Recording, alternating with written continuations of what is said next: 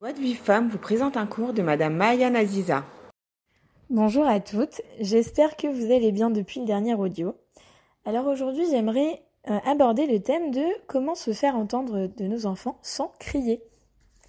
Et oui, de nombreux parents, face à des enfants qui n'écoutent pas, ont pris l'habitude de crier pour se faire entendre. Et bien sûr, le regrettent souvent après, mais ne savent pas souvent comment s'y prendre sans lever la voix. Alors justement, comment faire? C'est ce que nous allons voir aujourd'hui. Alors il faut savoir déjà que euh, les cris, les mots, les gestes violents, les menaces, les punitions, tout cela est exclu de notre démarche, est exclu de l'éducation bienveillante. On verra ensemble au fil des audios par quoi remplacer bien sûr tout cela. Euh, mais dans un premier temps, j'aimerais éclaircir euh, quelques points. Alors il y a une étude qui a été publiée à l'université de Pittsburgh et a montré que les cris endommageaient le cerveau des enfants et étaient complètement néfastes pour leur développement psychologique.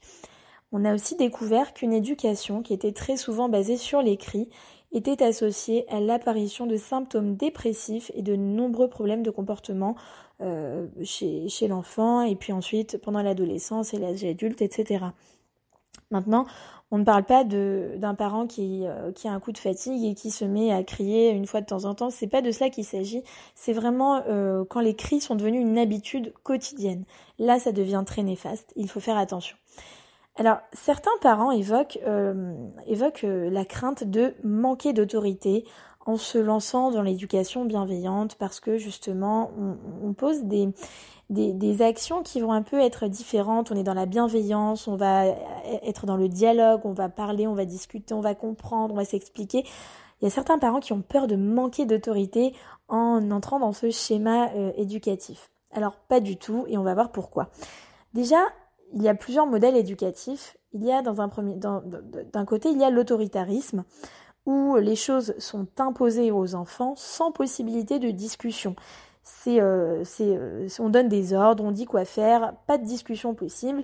Et en général, ça produit des enfants soumis parce que les enfants attendent les directives des parents, ils ne prennent pas d'initiative, euh, ils ne développent pas non plus leur autonomie. Et dans ce schéma-là, les enfants sont les grands perdants. D'un autre côté, il y a le modèle, le modèle laxiste et permissif, où du coup l'enfant fait ce qu'il veut, comme il veut, quand il veut, c'est tout aussi inefficace parce que justement les, parents sont les grands perdants et puis les parents vont nourrir des sentiments de, de, colère et de, rancœur euh, envers leurs enfants et euh, pour les enfants, euh, ça va nourrir, une façon égoïste de fonctionner et l'irrespect des enfants et bien sûr produire des enfants rois. Et puis, euh, certaines certains parents vont osciller entre ces deux modèles. Parfois, ils vont avoir l'impression d'avoir de, manqué complètement d'autorité, donc du coup, ils vont se mettre à, à être plutôt dans, dans, dans, le modèle autoritariste, et puis après, ils vont avoir des regrets, des remords, et puis euh, commencer à culpabiliser. Du coup, ils vont se dire non, ils ont été trop durs, ils vont être du coup super cool, et du coup, ils vont être entre les deux modèles sans vraiment trouver leur, euh, leur place, en fait. Nous, dans, la démarche de l'éducation bienveillante, c'est une, encore une autre voie éducative qui va allier fermeté et bienveillance. Il ne s'agit pas de tout permettre, euh, il ne s'agit pas de tout interdire, on est entre la fermeté et la bienveillance, on allie les deux. L'empathie, comme je l'ai dit euh, la fois précédente, l'empathie est de mise, on accueille les émotions avec bienveillance, bien évidemment tout en euh, limitant certains comportements, comme on l'a dit la dernière fois. On aide les enfants à mettre des mots justes sur ce qu'ils ressentent et sur ce qu'ils expriment quand les choses ne vont pas, tout en posant bien sûr un cadre et des règles. Et dans ce modèle-là, le parent comme l'enfant sont tous deux gagnants. Alors, euh, dans ce modèle-là, au lieu d'imposer les choses, on va chercher d'une façon intelligente à susciter la coopération des enfants tout en développant euh, leur autonomie. Et pour cela, on va avoir des outils dont je vais vous parler tout de suite. Justement, maintenant, comment se faire obéir sans crier et sans imposer? Alors, il a été montré que les ordres directifs empêchaient les enfants de réfléchir. On a euh, bien sûr en tant que parent mille euh, occasions dans la journée de, de, donner des ordres aux enfants, comme fais ton lit, ramasse tes jouets, mets ton linge sale dans le panier, ne tape pas ta sœur, ne mets pas tes mains euh, sales sur les murs, ne saute pas avec tes chaussures sur le canapé, fais ceci, ne fais pas cela, etc. Toute la journée, on donne des ordres, on dit quoi faire et quoi ne pas faire. Et si on n'est pas écouté, on va exiger, on va imposer. Et c'est comme ça tout le temps, à longueur de journée, quel que soit l'environnement de l'enfant. C'est comme ça à la maison, à l'école, au sport, c'est comme ça. Pourtant, comme tous les êtres humains, les enfants aussi aiment avoir une part de liberté dans ce qu'il euh, dans ce qu'il leur est demandé de faire. Et donner des ordres en permanence va entraîner chez l'enfant une forme de soumission. Alors, on a justement une technique qui est très efficace pour éviter de tomber dans cet écueil-là. C'est le fait de donner des choix aux enfants. Alors en pratique, comment ça se passe? Moi, parent, j'ai décidé euh, de donner la douche à un enfant. Donc ça, c'est la grande décision. Et dans le cadre de la décision que moi je pose, je vais donner un petit choix à l'enfant, un petit choix qui est à, sa portée en fonction de son âge. Par exemple, ça peut, ça peut donner donc la proposition suivante. Euh, chérie, c'est l'heure de la douche. Tu préfères prendre euh, tes petits canards en plastique ou tes dinosaures? Donc j'ai posé ce que moi j'ai décidé de faire et dans le cadre de ce que moi j'ai décidé, je lui donne un choix. Ce qui va l'amener à venir à la douche en fait. Et bien sûr, vous l'avez compris, c'est une proposition illusoire parce que c'est moi qui ai pris la décision tout en lui offrant hein, un choix à sa portée. Et en faisant cela, ça donne à l'enfant un sentiment de liberté et ça l'amène en douceur à faire ce que je lui demande. Un autre exemple, c'est l'heure d'aller à l'école. Alors, j'ai deux façons de, demander. Il y a le classique, allez hop, tu mets ton manteau et on s'en va. Tu mets ton manteau, tes chaussures, on s'en va. Ou bien, je peux euh, amener les choses d'une autre façon en disant, euh, chérie, c'est l'heure de partir pour l'école. Tu préfères mettre tes chaussures bleues ou tes chaussures vertes? Encore une fois, j'ai donné euh, la, décision principale et dans le cadre de, ma décision, je lui donne un petit choix à sa portée. Et chez les jeunes, euh, chez les jeunes enfants en tout cas, ce, fonctionnement, ce type de choix fonctionne bien. Ensuite, euh, comment je peux faire pour m'affirmer auprès de mes enfants sans attaquer leur personnalité? Il est bien évidemment important d'exprimer ce qu'on ressent à ses enfants. Maintenant, on n'a pas tous appris à le faire de façon respectueuse. Je dirais même que la plupart d'entre nous n'avons pas appris à le faire du tout. Euh, on s'est tous pris des critiques, que ce soit à l'école ou à la maison, euh, sans bien sûr, Shalom, sans critiquer nos parents. C'est pas qu'ils ont voulu mal faire, c'est que c'est comme ça, c'est comme ça que c'est comme ça. C'est de cette manière-là qu'on a appris à faire les choses. C'est pourquoi il est fréquent de voir des parents formuler des critiques et des reproches, voire faire la morale à leurs enfants, parce que c'est comme ça qu'on a fait avec nous, que ce soit à l'école, à la maison, c'est comme ça, plutôt que de leur parler de nos ressentis. Alors dans les moments de conflit, on veut que les enfants comprennent que euh, leur conduite nous pose un problème. Mais de façon maladroite, on va euh, plutôt l'inviter à se défendre et à se justifier ou encore à refuser le dialogue. Parce que on dit les choses d'une manière qui, qui va amener l'enfant à se braquer. Alors, comment est-ce que je peux justement dire les choses? Une autre technique que je vous donne, c'est le fait de décrire les choses de manière factuelle. Voilà, de manière générale, le simple fait de décrire ce qui me dérange va éclairer l'enfant sur euh, ma façon de voir les choses et l'aider à comprendre ce que j'attends de lui. Alors, euh, donc comment on va formuler des remarques factuelles? Alors, un exemple, plutôt que de dire à un enfant euh, Oh, quand est-ce que tu vas enfin ramasser tes jouets qui traînent partout? J'en ai vraiment marre, je te l'ai demandé dix fois. On peut dire Oh, je vois des voitures qui traînent partout sur le sol du salon et c'est vraiment difficile de circuler. Là, je vais donner une information. Ou encore, euh, un autre exemple, euh, je peux dire Oh, ça fait dix fois que je t'ai demandé de, reboucher tes feutres. On peut dire euh, Chérie, il y a des feutres débouchés sur la table. Tu sais que quand les feutres sont débouchés, ils risquent de sécher. Et là, j'ai donné une information. Je décris tout simplement ce que j'ai devant mes yeux. Je décris les choses de, depuis mon point de vue grâce à la description que, je fais en fait. Et l'enfant aura plus de chances de coopérer en venant de lui-même ce qui a besoin d'être fait. Et vous, allez, vous risquez d'être même très surpris de voir l'enfant faire ce qu'il faut faire. L'avantage de cette méthode, c'est que là, on n'accuse absolument personne. Je ne porte aucun jugement sur l'enfant. Je dis ce que je vois. et de manière, euh, voilà, il va utiliser la déduction pour savoir ce qu'il est attendu de lui. Et bien sûr, il est toujours plus facile de coopérer quand on, ne se sent pas attaqué. C'est pareil pour les enfants comme pour les adultes. Une autre méthode, c'est utiliser le message je. D'accord? Je vais parler de mes sentiments à moi. Je parle de moi et non pas de, euh, de l'enfant. Euh, il y a une tendance générale, quand quelque chose nous gêne chez quelqu'un, c'est de lui parler de lui, de lui faire des reproches. Par exemple, tu n'aides jamais, euh, tu as encore laissé traîner tes affaires, tu ne m'écoutes pas, ça fait dix fois que je te demande de blablabla. Le tu en général fait se sentir coupable. Vous avez tous entendu parler du tu qui tue. D'accord? Le tu tu. Personne n'a envie d'écouter quand il se sent attaqué, adulte comme enfant. Et quand on entend quelqu'un nous dire tu euh, as fait ceci ou cela, forcément, on va se braquer. Alors à notre niveau, à nous d'adultes, vous allez imaginer euh, une femme qui dit à son mari euh, c'est à cette heure-là que tu rentres. Imaginez, ça braque tout de suite. Alors qu'une simple phrase qui commence par je a tellement plus de chances de passer.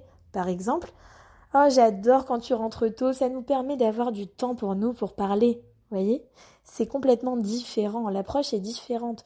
Quand on parle de soi, euh, on donne envie à l'autre d'écouter ce qu'on a à dire en fait. Et même, euh, je vais vous dire mieux, avec les enfants, on peut même exprimer notre colère en parlant de nous.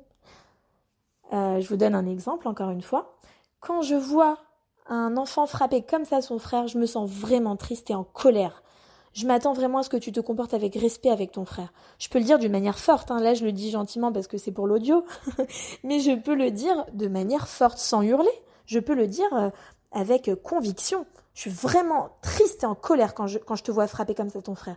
Ce n'est pas comme ça qu'on se comporte avec son frère, par exemple. On peut y aller encore plus fort, mais sans crier, bien sûr.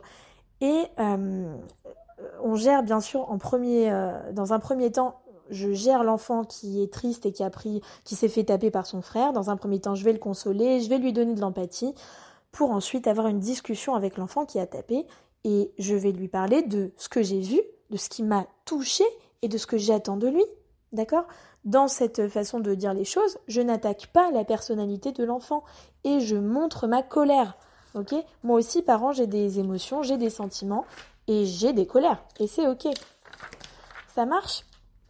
Une autre façon de faire encore, c'est de passer par le jeu, le fait de jouer, comme je l'avais dit euh, en tout début euh, d'introduction de ces audios. J'avais parlé que j'avais parlé du fait de, jouer pour entrer dans le monde de l'enfant. Vous vous rappelez? Alors, pour faire coopérer les enfants, c'est toujours très efficace. On peut demander quelque chose à l'enfant en jouant et de manière sympathique et rigolote. Par exemple, on peut prendre une petite voix euh, rigolote, comme si c'était la chaussure qui parle et qui a envie d'aller sur le pied de l'enfant. Voilà, je suis une petite chaussure, j'ai très envie d'aller sur les pieds de l'enfant. Par exemple, vous, voilà, vous mettez en scène comme ça une petite chaussure. Euh, avec un, ça marche avec les très jeunes enfants, vous avez compris. Ou bien euh, un enfant qui, voilà, qui rechigne un peu à aller dans sa douche. Hop, je peux faire l'avion pour l'emmener dans la douche et tout de suite il va se détendre, il va rigoler, ça va être sympathique, ça va, ça va amener un climat rigolo en fait. Euh, on peut encore une ou, encore on peut dire à un enfant allez qui est le qui qui est le premier qui va aller se brosser les dents? Prêt feu partez! Voilà c'est une manière euh, ludique de, de présenter des choses aux enfants et c'est adapté aux jeunes enfants bien sûr alors bien évidemment on ne va pas faire l'avion le cheval faire, parler les chaussures tous les jours mais ça reste une manière, euh, une manière sympathique d'amener des choses et c'est vrai que ça, change un peu de la routine où on donne des ordres tout le temps. C'est vraiment l'idée de, de casser un peu cette routine qui peut être euh, très ennuyeuse et qui parfois ne donne pas envie d'être euh, écoutée, ne donne pas envie aux enfants de nous écouter. Et ça change l'humeur générale et bien sûr ça met une bonne ambiance. Donc on peut tester. Voilà, je vous invite, je vous invite à tester ce, ce mode-là également. Alors, il y a des situations où l'enfant ne nous entend pas. C'est comme si l'enfant ne nous entendait pas. Vous avez remarqué que quand un enfant est pris dans un jeu, limite on se demande si l'enfant nous entend quand on lui demande quelque chose. Vous voyez un enfant qui est en train de jouer, qui, est complètement pris dans son activité, vous lui parlez, il ne répond pas, il garde la tête dans le jeu. Et oui, parce que pour un enfant, le jeu est d'une importance capitale. C'est comme si euh, euh, une personne qui est au travail était en train d'élaborer un projet important euh, pour son patron. C'est la même chose pour l'enfant. C'est le jeu est, est vraiment primordial pour lui. Il le vit comme si c'était vrai, d'accord?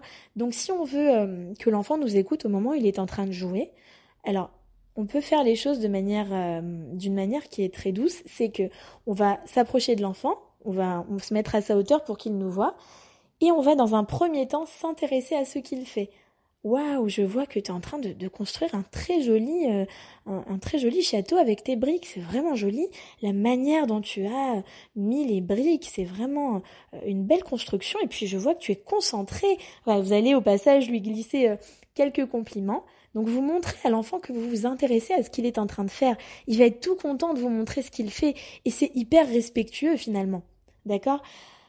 Euh, Et de cette manière-là, l'enfant va se sentir respecté. Et là, vous allez pouvoir lui glisser, mon chéri, je vois que tu es vraiment occupé et pris dans un joli, euh, un joli travail de construction. Regarde, mon chéri, on va passer à table d'ici 5-10 euh, minutes. Je te laisse 5-10 minutes pour terminer ton jeu. Ça marche pour toi? Et on valide avec l'enfant. Et en général, en, en, comprenant l'enfant, et lui, le fait qu'il se sente compris et respecté dans son activité, qui est pour lui d'une importance capitale, l'enfant sera plus amené à coopérer et à venir vous rejoindre à table quelques minutes plus tard. D'accord? Euh, Ensuite, il y a des, situations où il est très difficile de demander quelque chose à un enfant. C'est le cas où euh, ses besoins fondamentaux ne sont pas comblés c'est vrai qu'il est très difficile d'attendre des comportements acceptables de la part des enfants si euh, des besoins de base comme euh, euh, voilà un enfant qui a faim, qui est fatigué, qui qui, qui n'a pas qui n'a pas bu, qui n'a pas dormi, qui voilà fatigué, qui n'a pas mangé, il y, a toutes sortes de besoins chez l'enfant qui lorsqu'ils ne sont pas comblés vont faire que l'enfant aura beaucoup de mal à nous écouter, surtout avant l'âge de 7 ou 8 ans.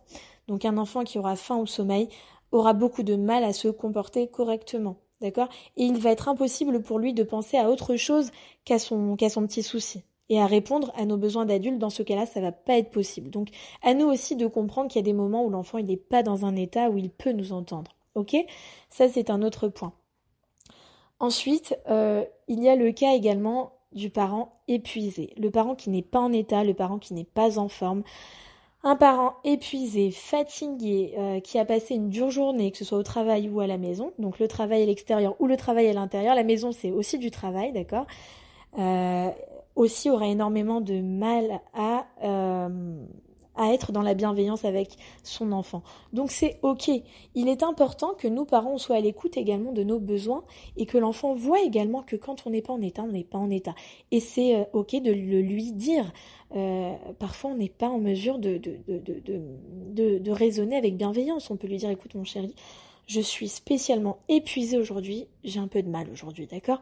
Donc maman n'est pas dans le même état que n'est pas dans son dans son meilleur état je suis un peu fatiguée, j'ai un peu de mal. Ok, ça marche. Euh, et puis de cette manière-là, vous montrez à l'enfant que vous euh, êtes à l'écoute de vos propres besoins. Et ça lui apprend aussi à s'exprimer en parlant de lui, en parlant de, ce qu'il ressent. D'accord? Il y a euh, certains parents qui, se posent la question et qui se demandent si, en mettant en place toutes ces façons de communiquer avec les enfants, est-ce que les enfants vont toujours réagir de manière appropriée? Alors, bien sûr que non, d'accord? Je ne suis pas en train de vous donner des techniques magiques qui vont fonctionner dans toutes les situations et euh, dans tous les contextes. Non, les enfants ne sont pas des, petits robots qu'on essaye de dresser, pas du tout. Le but, c'est pas n'est pas de manipuler les enfants pour leur faire faire ce qu'on ce qu'on veut. C'est pas ça. On veut on veut pas générer chez les enfants des réactions automatiques. C'est pas le but. Le but, c'est de, s'adresser à, ce qu'il y a de, de, de mieux chez l'enfant, à leur intelligence, leur initiative, leur sens des responsabilités, leur sens de l'humour en développant euh, le jeu, leur capacité à être sensible aux besoins des autres en parlant de nos sentiments. D'accord? On veut arrêter les, discours qui font de la peine, qui blessent, qui heurtent, les critiques, tout ce qui est euh, blessant en fait, tout ce qui casse l'estime de l'enfant. C'est ça qu'on veut arrêter en fait. C'est à ça que, l'on veut mettre fin. Le, but de tout ce que l'on fait, c'est de, générer un climat qui soit sain, un climat de respect. qui encourage les enfants à coopérer. C'est comme si c'est comme si on plantait en fait des petites graines au quotidien et qui à terme vont donner de très beaux fruits. Par contre, bien évidemment, plus vous allez mettre de la bienveillance, du respect, plus vous allez développer ces techniques-là au quotidien avec les enfants. Et bien sûr, les cris vont, aller en diminuant, d'accord? Et euh, plus, euh, plus vous allez mettre en place ces aptitudes et plus les enfants vont coopérer. Et, euh, voilà, le but vraiment, ce n'est pas de, de, créer des petits moutons dociles, d'accord? C'est vraiment que l'ambiance générale soit bonne et que l'ambiance soit au respect. Voilà, donc je nous souhaite à toutes de communiquer de la meilleure façon qui soit, Bezrat Hachem. Et je vous invite encore une fois à mettre en pratique ces techniques et j'espère que euh, ça portera chez vous de très bons fruits. Voilà, Beatzlacha à nous toutes et moi je vous dis à très bientôt. Pour recevoir les cours de Joie de Vie Femme, envoyez un message WhatsApp au 00 972 58 704 06 88 88 80